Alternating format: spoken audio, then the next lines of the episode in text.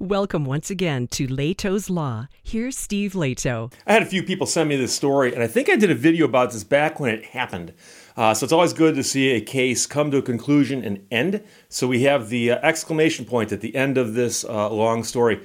Des Moines paying $125,000 to man detained for filming police parking illegally. Now, there's a lot to unpack in that headline, but I know that many people in the audience know which story I'm talking about, and immediately said, Oh, I know this one. And it was involving a man who was filming police cars, and he was in public, and the cars were um, occasionally parked illegally, which might be embarrassing for the police. And so the police interacted with the man, shall we say, and that interaction has resulted in them now paying him $125,000. Now, there's a long story here because a lot of stuff's happened in between. The story actually happened a while back, but the settlement just happened. So, William Morris wrote this to the Des Moines Register, and the city of Des Moines will pay $125,000 to settle the case with the man who was detained by police for recording video outside the police station. We do not have a lot of details about the settlement. It's unclear if they're allowed to talk about it much more than simply saying it's settled and here's for how much. And by the way, people might say, Steve, why would they let that one detail out? It might be something hard to keep quiet because a settlement like that's got to be resolved with the legal department of Des Moines and it may need to be approved by people, they say, on the board, uh, whoever runs the city, along with uh, possibly the mayor and so on. And so when things like they get paid out of public funds, uh, quite often the number will get out. But Daniel Robbins is a radio producer, and he sued the city back in 2018 after police confronted him while he was filming officers parked in front of no parking signs around the downtown police HQ. Officers told him he was behaving suspiciously and detained him, although ultimately he was allowed to leave and they did not cite him for anything. So there's a brief moment where they encountered him and said, Look, we think you're acting suspicious. And they said that he couldn't leave while they were conducting their investigation, apparently. although ultimately he was then allowed to leave and he was not cited for anything. But but, and this is the kicker, and this is the thing that differentiates us from many of the other cases of police encounters we've seen. They took his phone and his camera from him, and they kept them. And they only returned them two weeks later after his attorney contacted the city and said, When can this man have his stuff back? They said, Oh, oh, here you go. So they took his stuff from him and kept it for two weeks. I'll tell you right now, I couldn't live for two weeks without my phone. Um, there's too much stuff on it that I that I need, and it would it would hobble my life. The case had been scheduled to go to trial, but the parties told the judge a settlement was in the works.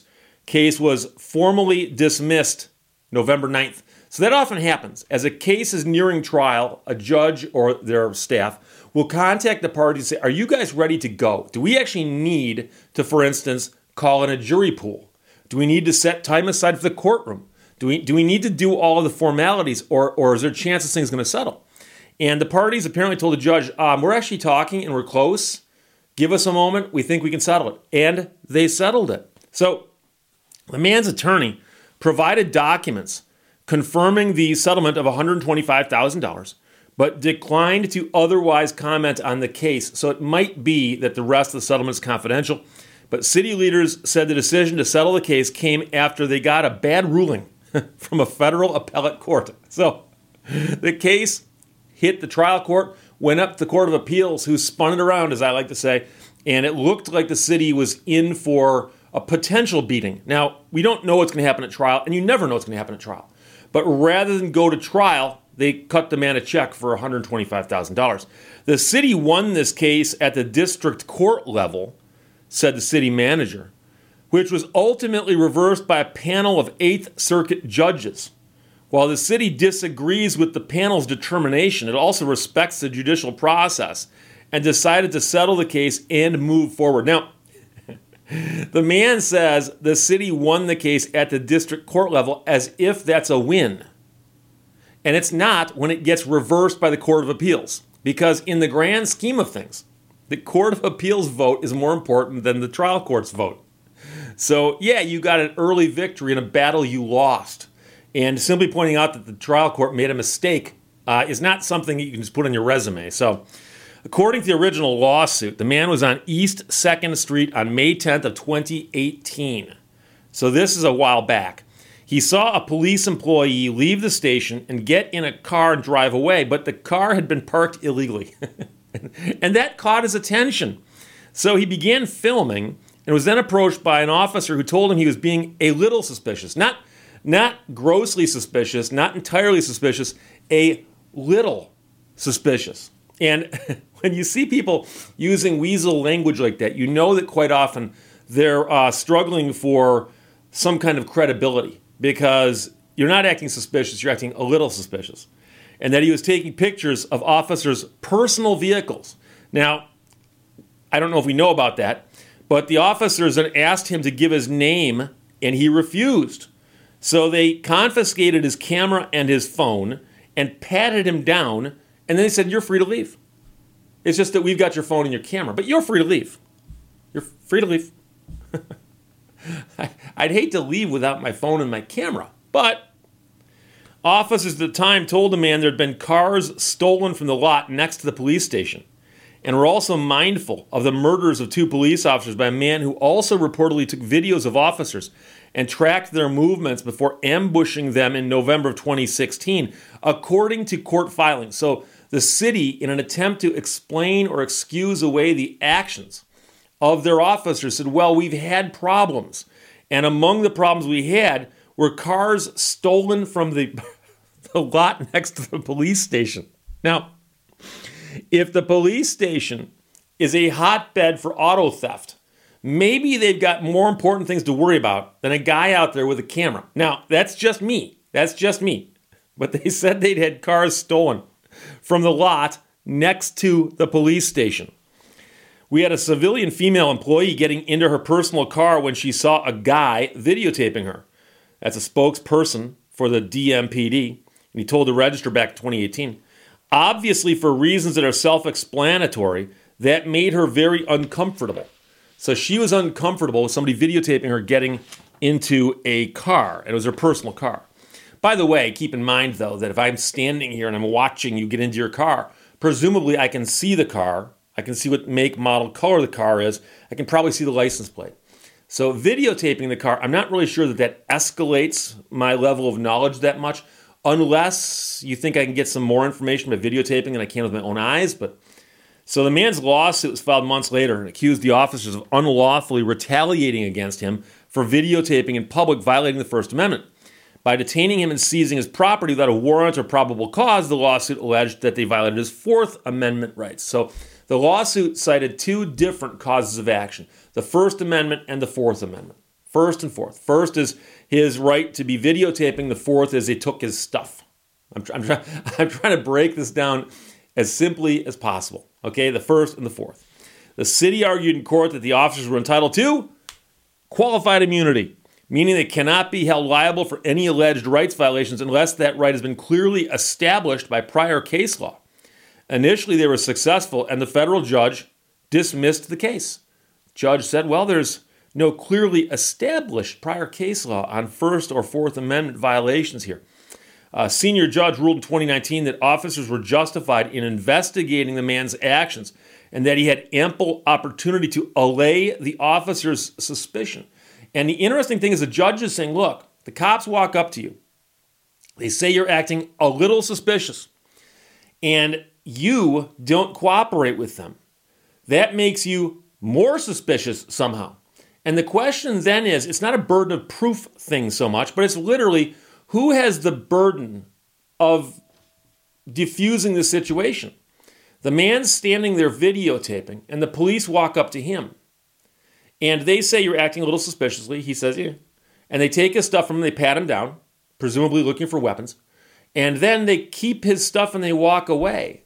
And the judge is suggesting that maybe if he'd identified himself and cooperated more, that they might not have done those things. And I don't think anybody hearing the story is going to say, oh, if he'd given them his name, they wouldn't have taken his stuff.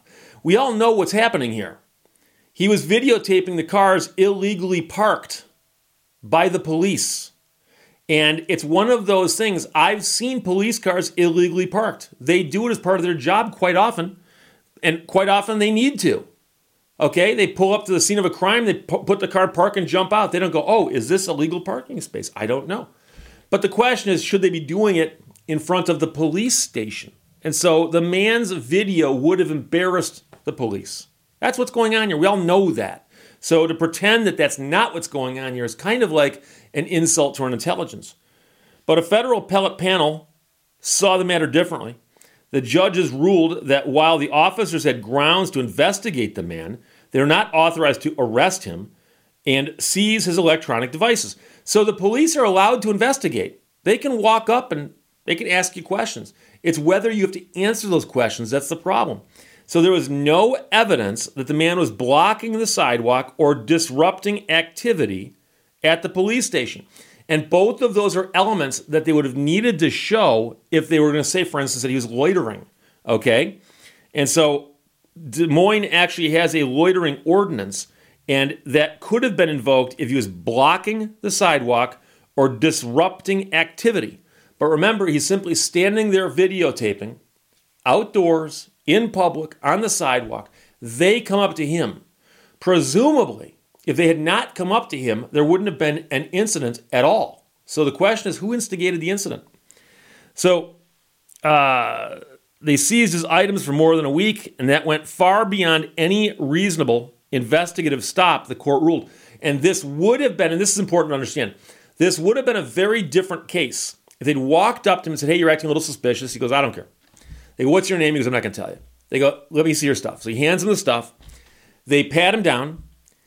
If they'd handed him his stuff back and walked away, this case would have come out completely differently. But they didn't.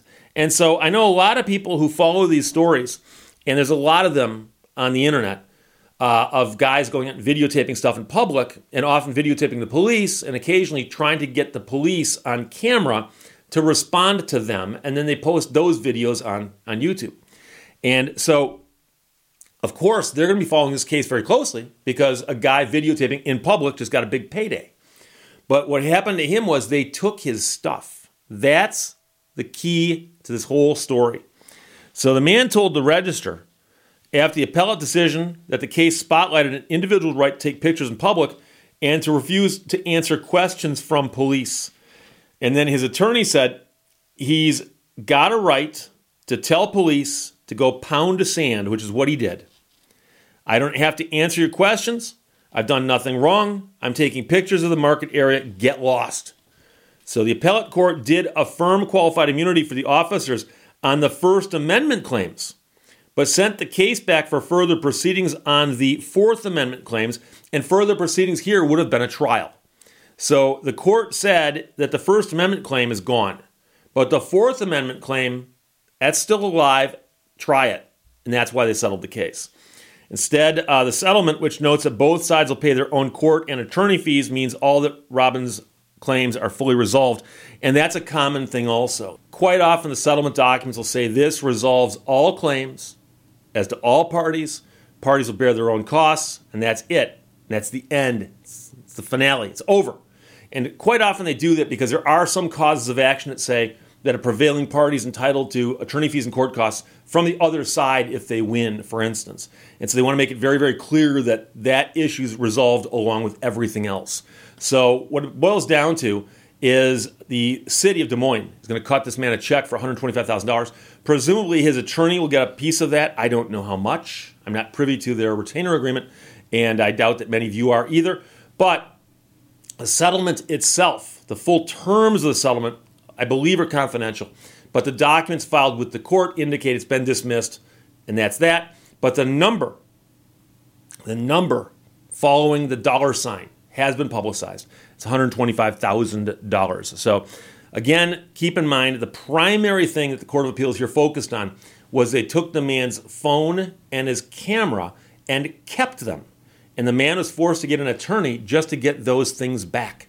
And that does change this from your run of the mill guy walking around just videotaping the police and gets in an argument. So there you go. Des Moines paying $125,000 to a man detained for filming police parking illegally. William Morris wrote that for the Des Moines Register. Ryan, Chris, and Zeb all sent it. Thanks a lot. Questions or comments, put them below. Let's talk to you later.